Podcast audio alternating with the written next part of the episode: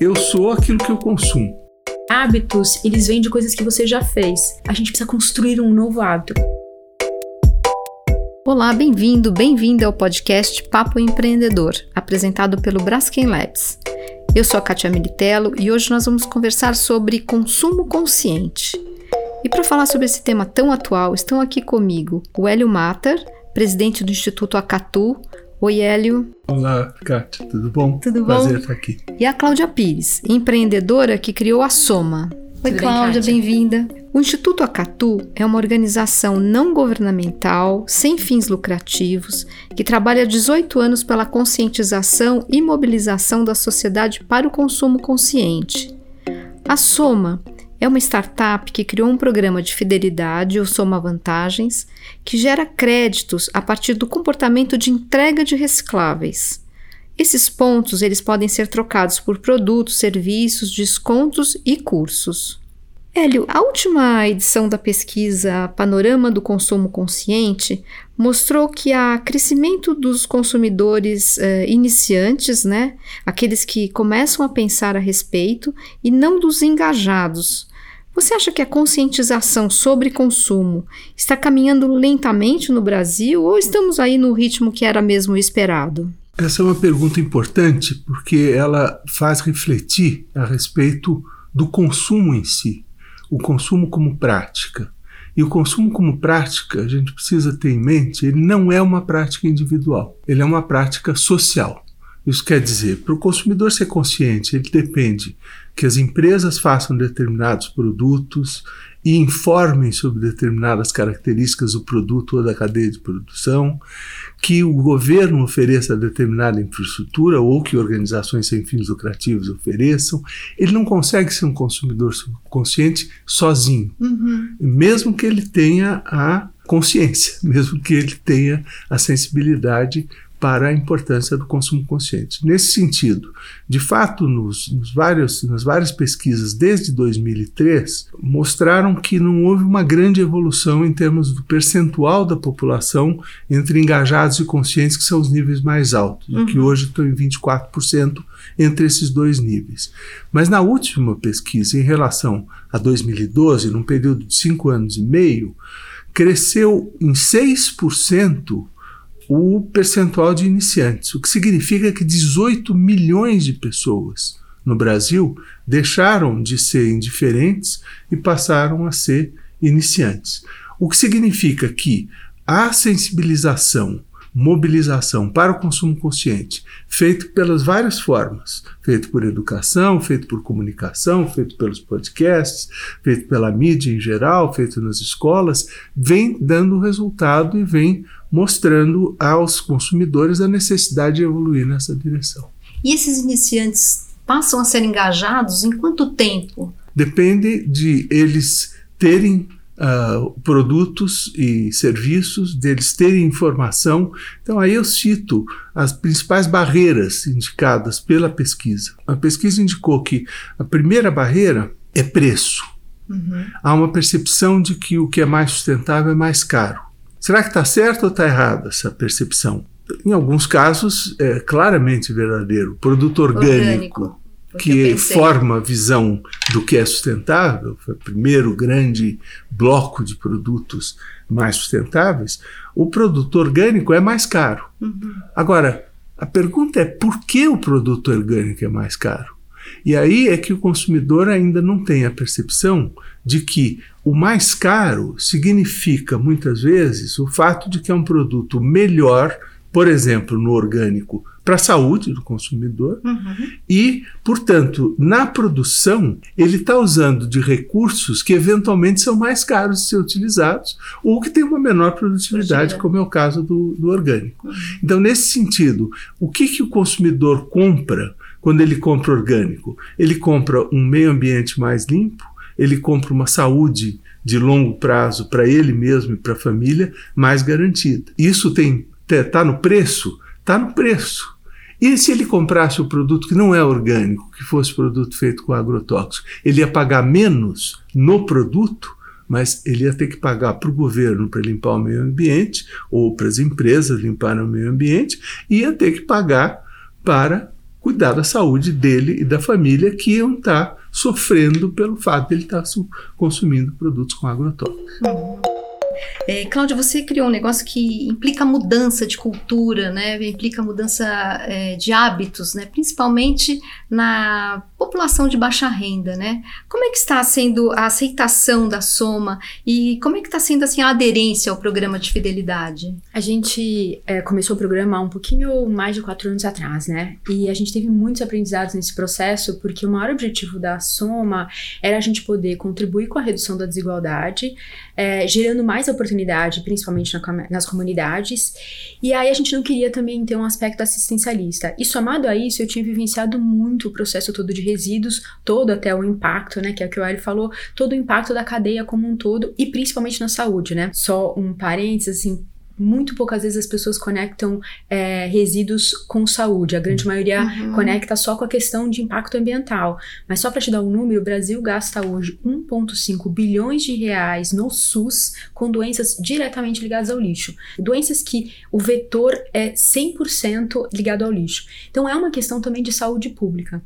Então, quando a gente criou, o grande objetivo era como é que a gente gerava mais oportunidade nas comunidades sem ser assistencialista e somar com uma questão que para mim era muito relevante, que é a questão toda do impacto ambiental e da saúde. E aí a gente uh, começou em, nessas, nas comunidades, né, em periferia, e quando a gente chegou, as pessoas primeiro achavam estranho porque não conheciam, né, era um programa para você realmente construir um hábito. E por que, que a gente fez um programa de fidelização? Porque na realidade você repete a atitude. Então, a partir do momento que você vai repetindo ela, depois de um tempo você acaba se habituando a ela. E aí a coisa mais interessante é que tinha muita gente que logo aderia e tinha muita gente por uma questão de pressão social e pressão cultural que ficava muito de pé atrás. Uhum. E eu diria que é, é, no fundo teve uma frase muito forte que ao longo desses quatro anos eu ouvi, que na realidade fez a soma, inclusive, ter várias mudanças no jeito que se comunicava, no que a gente oferecia de recompensa, aonde a gente fisicamente se, se colocava. Que eu estava um dia dentro né, da, de uma das comunidades que a gente começou a operar tinha uma caçamba de, da prefeitura e tinha a nossa estrutura onde as pessoas entregam seus recicláveis, aquilo é pesado, automaticamente vira pontos e os pontos então você tem vários benefícios com ele. O programa é gratuito, uhum. é, se se inscreve uma vez, depois nunca mais. E aí fisicamente, né, inclusive da saída da porta da casa da, da pessoa até chegar na caçamba ou até chegar na estrutura, era exatamente inclusive o mesmo esforço físico.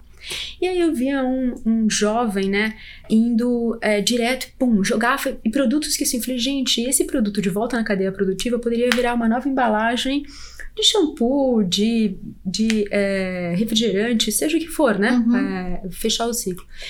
E aí eu perguntava, né, para as meninas que estavam lá com a gente no programa, eu falei assim, mas por que que ele não vem aqui? E ele realmente só vai é, deixar ele na caçamba.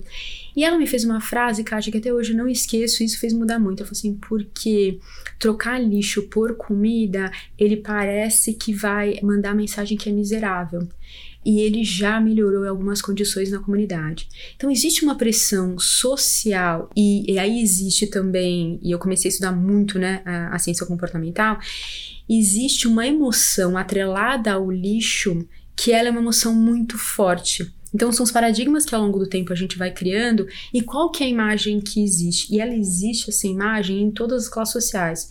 O lixo é feio, ele cheira mal, ele é ruim tira da minha frente e isso é conectado com o pobre. Uhum. E a gente está hoje em três cidades muito diferentes, né? Que é São Paulo, Curitiba e Salvador. E nas três cidades eu vi esse mesmo fenômeno, que é algo que é não é comigo, tem alguém é, em outro é, lugar da sociedade que deveria cuidar disso. E isso se conecta 100% com o que o programa estabelece, que é quebrar crenças, quebrar velhos paradigmas e tentar construir hábitos novos.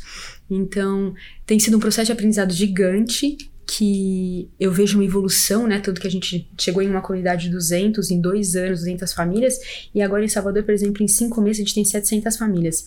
Mas e como é que funciona assim? Vocês têm pontos, né? É, a gente de, tem estruturas que a gente chama, inclusive, inclusive o nome veio muito disso, chama casa soma, porque casa o imaginário soma. das pessoas é joga lixo fora de casa, né? Esse é o imaginário de todos nós. Então a gente fala, gente, vamos usar algo que é também no imaginário e reverter. Se na sua casa não tem valor, aqui tem valor. Então as pessoas vão até esses pontos, né, que chamam casas somas, tem uma estrutura de recepção, as pessoas são é, acolhidas, e aí lá elas pesam os, é, os, recicláveis, e aí esses recicláveis vão cooperativas de catadores, que aí vira é, renda para eles, e aí os recicláveis viram pontos. E aí os pontos as pessoas podem trocar de novo para alimentação básica, higiene pessoal, e principalmente o que a gente mais se dedica a fazer são cursos de é, preparação de capacitação para geração de oportunidades. Uhum. Como cuidador de idoso, é, babá, pintor, é, informática, corte e costura, cabeleireiro, negócios, tanto que a própria Soma a gente está agora expandindo para outras regiões que não só periferia,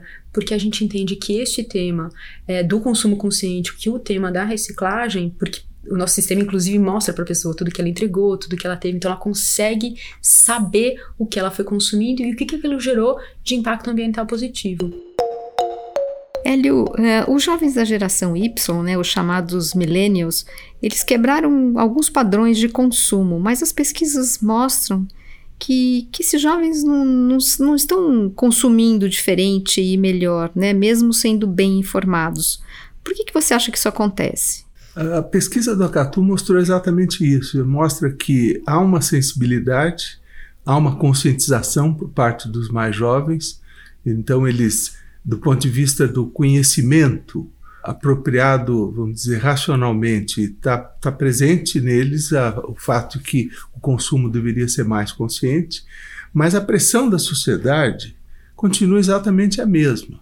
Eles continuam sendo pressionados pela publicidade a consumir, eles são pressionados por reconhecimento social, onde o reconhecimento social pelo consumo ele identifica a pessoa muito mais do que, entre aspas, o modo de ser da pessoa. Uhum. Nós deveríamos ter a nossa identidade definida a partir de quem nós somos, o que, que nós pensamos, que visão nós temos, o que nós sentimos. Isso é que deveria nos definir. No entanto, na sociedade de consumo, isso acabou sendo substituído de uma maneira, eu diria, desastrosa por eu sou aquilo que eu consumo.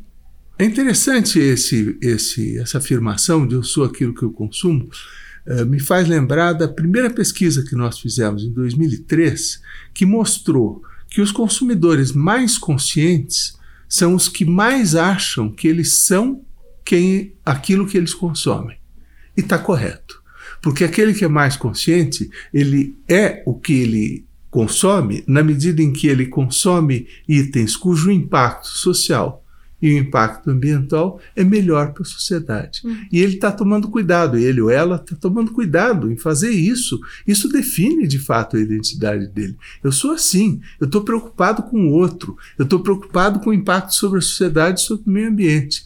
E, no entanto, de um modo geral, isso não é o que acontece. Por quê? É por causa dessa pressão toda da, da publicidade e tal, mas tem uma falta de informação também? Na pesquisa do Acatu mostra uma segunda barreira, a primeira é de preço, que a gente já comentou, a segunda barreira é informações sobre os impactos sociais e ambientais. Uhum. Então, o consumidor diz: Eu não tenho informações. Uhum. E é verdade, de um modo geral, seja no produto em si, no uso do produto, no descarte do produto, seja no ciclo de produção daquele produto, o consumidor não tem informação sobre quais foram os impactos. E, portanto, ele tem dificuldade em fazer uma melhor escolha em termos de ter menos impactos negativos e mais impactos positivos. A falta de informação é central.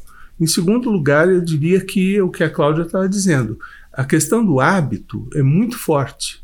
As pessoas se conformam durante a vida de consumir de uma certa maneira, elas são formadas dessa maneira.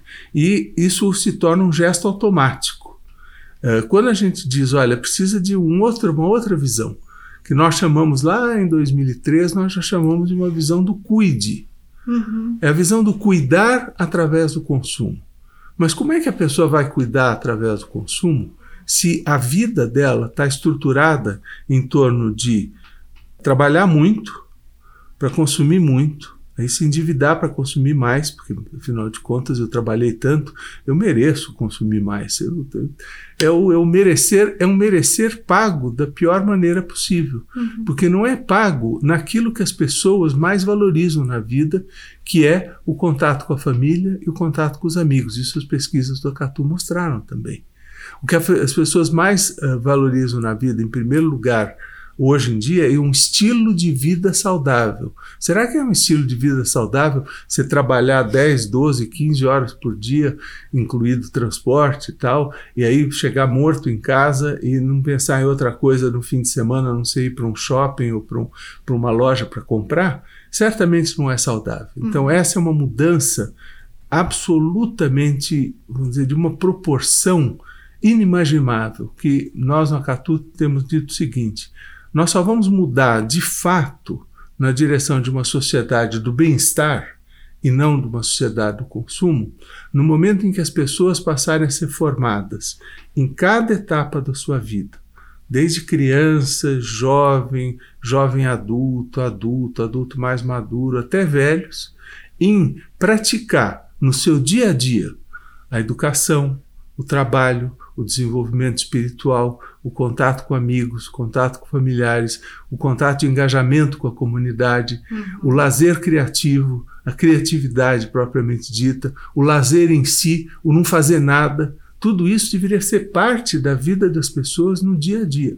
Isso caracterizaria a vida como uma vida buscando bem-estar e valorizando aquilo que é mais humano coisa que hoje não acontece. É preciso que a gente mude também a sociedade para deixar de ser uma sociedade de consumo e passar a ser uma sociedade de bem-estar, até porque não vai ter recursos naturais para atender a todo mundo se a gente continuar na sociedade de consumo que existe hoje. E Cláudia, é, pensando na sua vida pregressa, né, das empresas, como é que as pessoas podem valorizar as práticas de responsabilidade social das empresas no, na hora do consumo, sim, porque eu acho que falta um pouco de informação, né? Se essa empresa ela tem uma a política de responsabilidade social, ou se ela tem uma política de sustentabilidade, como é que as pessoas podem saber isso antes de consumir? Eu acho que, na realidade, tem uma, um mix entre excesso de, de pouca informação ou excesso de informação, porque às vezes tem tanta informação que as pessoas não conseguem se apegar a qual é a verdadeira ou não, ou qual que eu deveria efetivamente acreditar ou seguir. E aí tem uma questão toda que eu sentia isso muito é, na minha vida corporativa, era que era uma falta de conexão entre as duas coisas. Então parecia que era isso, assim, se eu estou fazendo, né, porque veio da filantropia, é sem juízo de valor por nenhum dos momentos, que acho que todos eles foram absolutamente importantes, mas existia, existia um momento que, olha, é aqui eu faço isso com esse dinheiro e aqui eu faço aquilo. Então uma desconexão de perceber que a gente é parte de um sistema, que é o que eu fiz, que eu produzi, é, eu vou consumir, e aí eu tenho que jogar fora, e ele pode voltar. Na realidade é, aqui eu faço é, esta ação, eu faço bem, ou eu sou responsável, e aqui eu tenho meu business as usual. Então, essa falta de conexão, de perceber que a gente faz parte de um sistema, e aí isso leva também a nossa vida, né? Essa desconexão que a gente tem às vezes com a natureza, com os amigos tal, faz com que o assunto não vire no core business das empresas. Eu já saí, né, do, do mundo corporativo fazem sete anos, e eu vejo uma mudança é, significativa. Me lembro que a minha transição de carreira é, aconteceu dentro da empresa ainda, então eu trabalhava com marketing, era responsável por grandes empresas, com, né, vamos consumir. É, e o fato todo é que quando eu vi, essa, comecei lá atrás, eu acho que até né, lendo é, algumas pesquisas do Acatu e tudo, percebendo que o consumidor tinha uma mudança que estava ali acontecendo, como também uma cientista social, né, eu falei, gente, eu quero fazer parte dessa história nova porque eu estou vendo um movimento de mudança assim do, do consumidor. E eu lembro que quando eu fiz esse pedido na empresa, que eu queria fazer a transição, assim, né, vice-presidentes profissionais que eu tenho uma admiração fenomenal por elas, olharam para minha cara como quase que assim, gente, tadinho, o que vai acontecer? Ela vai querer abraçar. Eu lembro que eu cheguei a ouvir essa frase, quase como se eu tivesse jogando minha carreira. Ela falou assim, mas você é uma das nossas melhores marqueteiras, assim, quase como se eu estivesse colocando minha, minha carreira numa caixinha e deixando ela do outro lado. E aí, ao longo do tempo, vou te falar que é isso, assim, essa pressão social no momento não foi uma questão só é forte. Então, é, não foi uma questão fácil, desculpa, né? Foi uma questão que me impactou, que assim, pessoas que eu uhum. admiro, pessoas que eu tinha um carinho, inclusive pessoal olharem assim, é isso, assim, gente, será que eu não vou fazer mais parte do todo e a gente uhum. quer ter o sentimento de pertencer. Mas acho que eu tinha tanta vontade de, de realmente fazer acontecer e eu tive um caminho muito agradável. Eu agradeço efetivamente é, a oportunidade que a empresa me deu e eu trilhei esse caminho de construir a área na empresa e aí eu, eu queria ir um pouquinho mais além e resolvi fazer isso com as minhas próprias perninhas. Mas hoje eu vejo uma diferença gigante, porque é, muitos dos meus amigos e da minha roda hoje olham para mim e falam: Clau, como fazer isso? Como fazer essa transição? Uhum. Eu me sinto desconectada do todo, como é que você conseguiu fazer isso?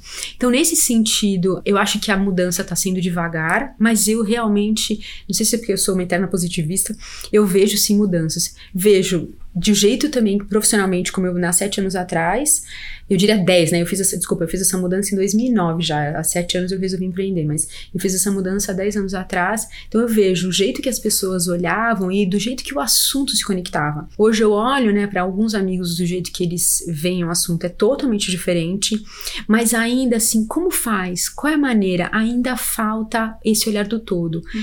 Falta informação. Eu fico sempre com um sentimento muito dúbio, porque eu não acho que falta informação.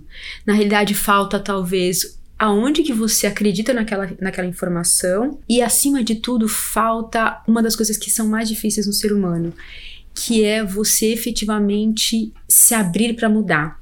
E aí também usando um pouquinho a ciência comportamental como apoio, a ciência diz: o ser humano tem duas vezes e meia mais medo de perder do que vontade de ganhar. Então, toda mudança, ela implica em duas coisas. Eu posso ganhar ou eu posso perder. Mudar exige da gente um esforço e não necessariamente a gente está muito preparado, porque é mais fácil continuar fazendo o que eu sempre fiz. Então, assim, e a gente veio de uma geração, né, e assim, e, e, acho que todos nós somos, né, basicamente de gerações parecidas, aonde é isso, os nossos pais, ou a gente mesmo, que assim, era isso, eu jogo de, eu, é, era hábito jogar o lixo na rua. Era quase uma coisa assim, não, normal, né? Alguém vai passar e vai limpar, e inclusive eu tô dando emprego. E esse é um hábito que precisa ser quebrado. E o fato todo é que hábitos, eles vêm de coisas que você já fez. Então, a gente precisa construir um novo hábito. E construir um novo é sempre muito desafiador.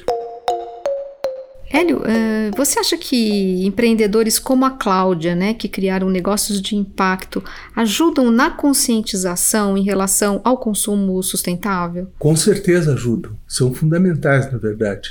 Dentro da perspectiva de que o consumo é uma prática social, o que a Cláudia faz no trabalho dela é viabilizar condições para que as pessoas possam se sentir motivadas a levar os seus resíduos a serem coletados e reciclados, coisa que eventualmente de outra forma as pessoas não iriam fazer.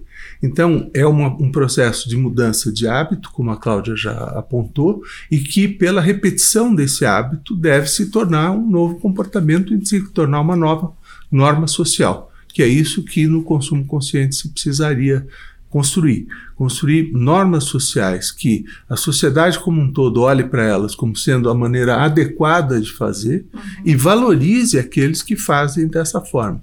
A Cláudia, com a Soma, está ajudando nesse processo a fazer com que as pessoas, ao levarem os seus resíduos, embora elas sejam incentivadas com motivação eventualmente individual no começo, ao tornar isso hábito, torna isso uma prática social e muda a norma social, muda a maneira como a sociedade olha para as pessoas e dizem: isto é bom, isso está certo, por isso eu te valorizo. E o contrário, justamente, não vai mais acontecer, porque as pessoas vão dizer: ah, bom, eu não posso jogar o lixo pela janela, mas eu também não posso deixar de encaminhar o meu resíduo para coleta seletiva. Uhum. Acho que, desculpa, acho que o ponto que o Hélio contou, falou é fundamental mesmo, que é essa criação dessas novas normas sociais, porque aí você faz parte do todo, do pertencer.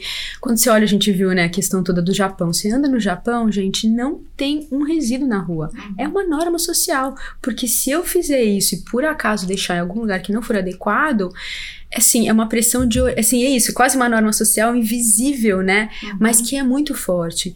Então, o fato todo é. E a gente tem experiências hoje de que, sim, as pessoas começam aí, né? A gente teve algumas entrevistas assim, elas começam aí pelos seus pequenos incentivos. Ah, eu vou ganhar algo para mim. Uhum.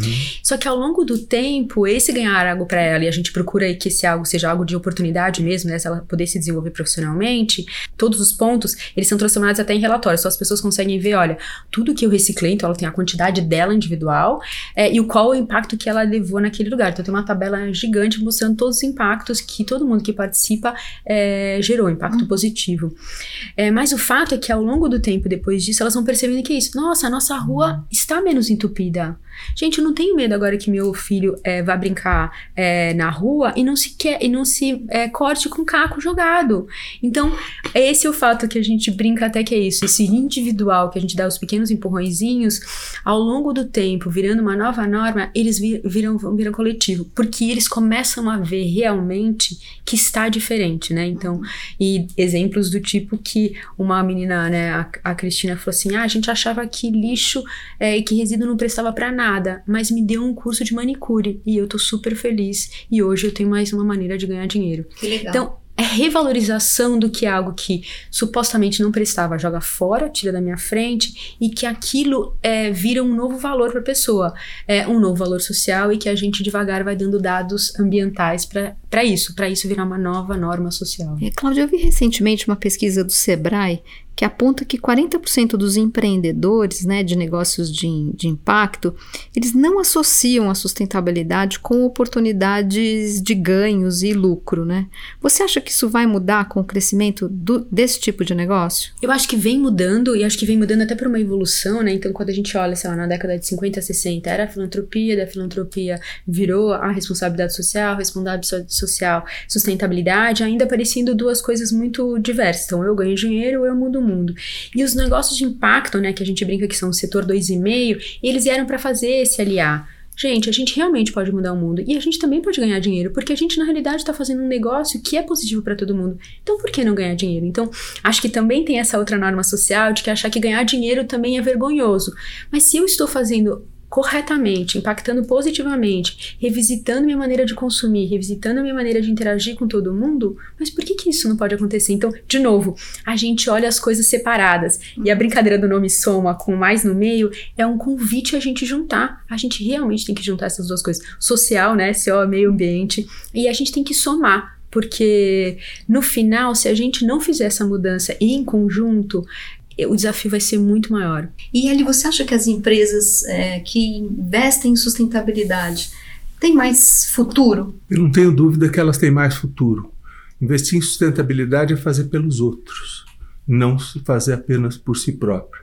Elas terão mais futuro, seja porque os melhores colaboradores vão querer trabalhar nessas empresas, isso está demonstrado em várias pesquisas, as pessoas formadas em faculdades e fazendo mestrado, elas têm interesse em trabalhar em empresas mais sustentáveis, elas vão ter uh, melhor possibilidade de reputação no mercado, as suas marcas serão conhecidas como sendo marcas não egoístas, vamos dizer assim. Uhum. São marcas que fazem pela sociedade e não apenas pelos acionistas. E isso vem sendo cada vez mais valorizado haja visto que ocorreu recentemente com 180 CEOs de empresas americanas que declararam que não cabe mais a empresa se preocupar apenas com os acionistas, mas tem que preocupar-se com todos os stakeholders, com todos aqueles que de alguma maneira a empresa se relaciona. É isso que dará reputação às marcas e a reputação às marcas é o que permitirá à empresa se destacar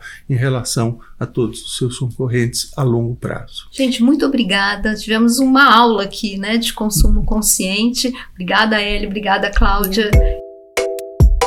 Papo Empreendedor é um podcast que está conversando com especialistas e com empreendedores que criaram negócios com propósito, aqueles negócios que se preocupam em resolver um problema socioambiental. Todas as startups que participam do Papo Empreendedor foram aceleradas pelo Braskem Labs Scale, um programa que desde 2015 já apoiou mais de 60 startups com negócios de impacto positivo para a sociedade e para o meio ambiente. Você quer saber mais sobre o programa de aceleração do Braskem Labs? Vai lá em braskenlabs.com. Este é o sexto programa da série Papo Empreendedor, apresentado pelo Braskem Labs e produzido pelo Estúdio Folha. Você pode ouvir todos os episódios pelo Spotify, pelo Google Podcasts e o Apple Podcasts. Obrigada por nos acompanhar e até o próximo.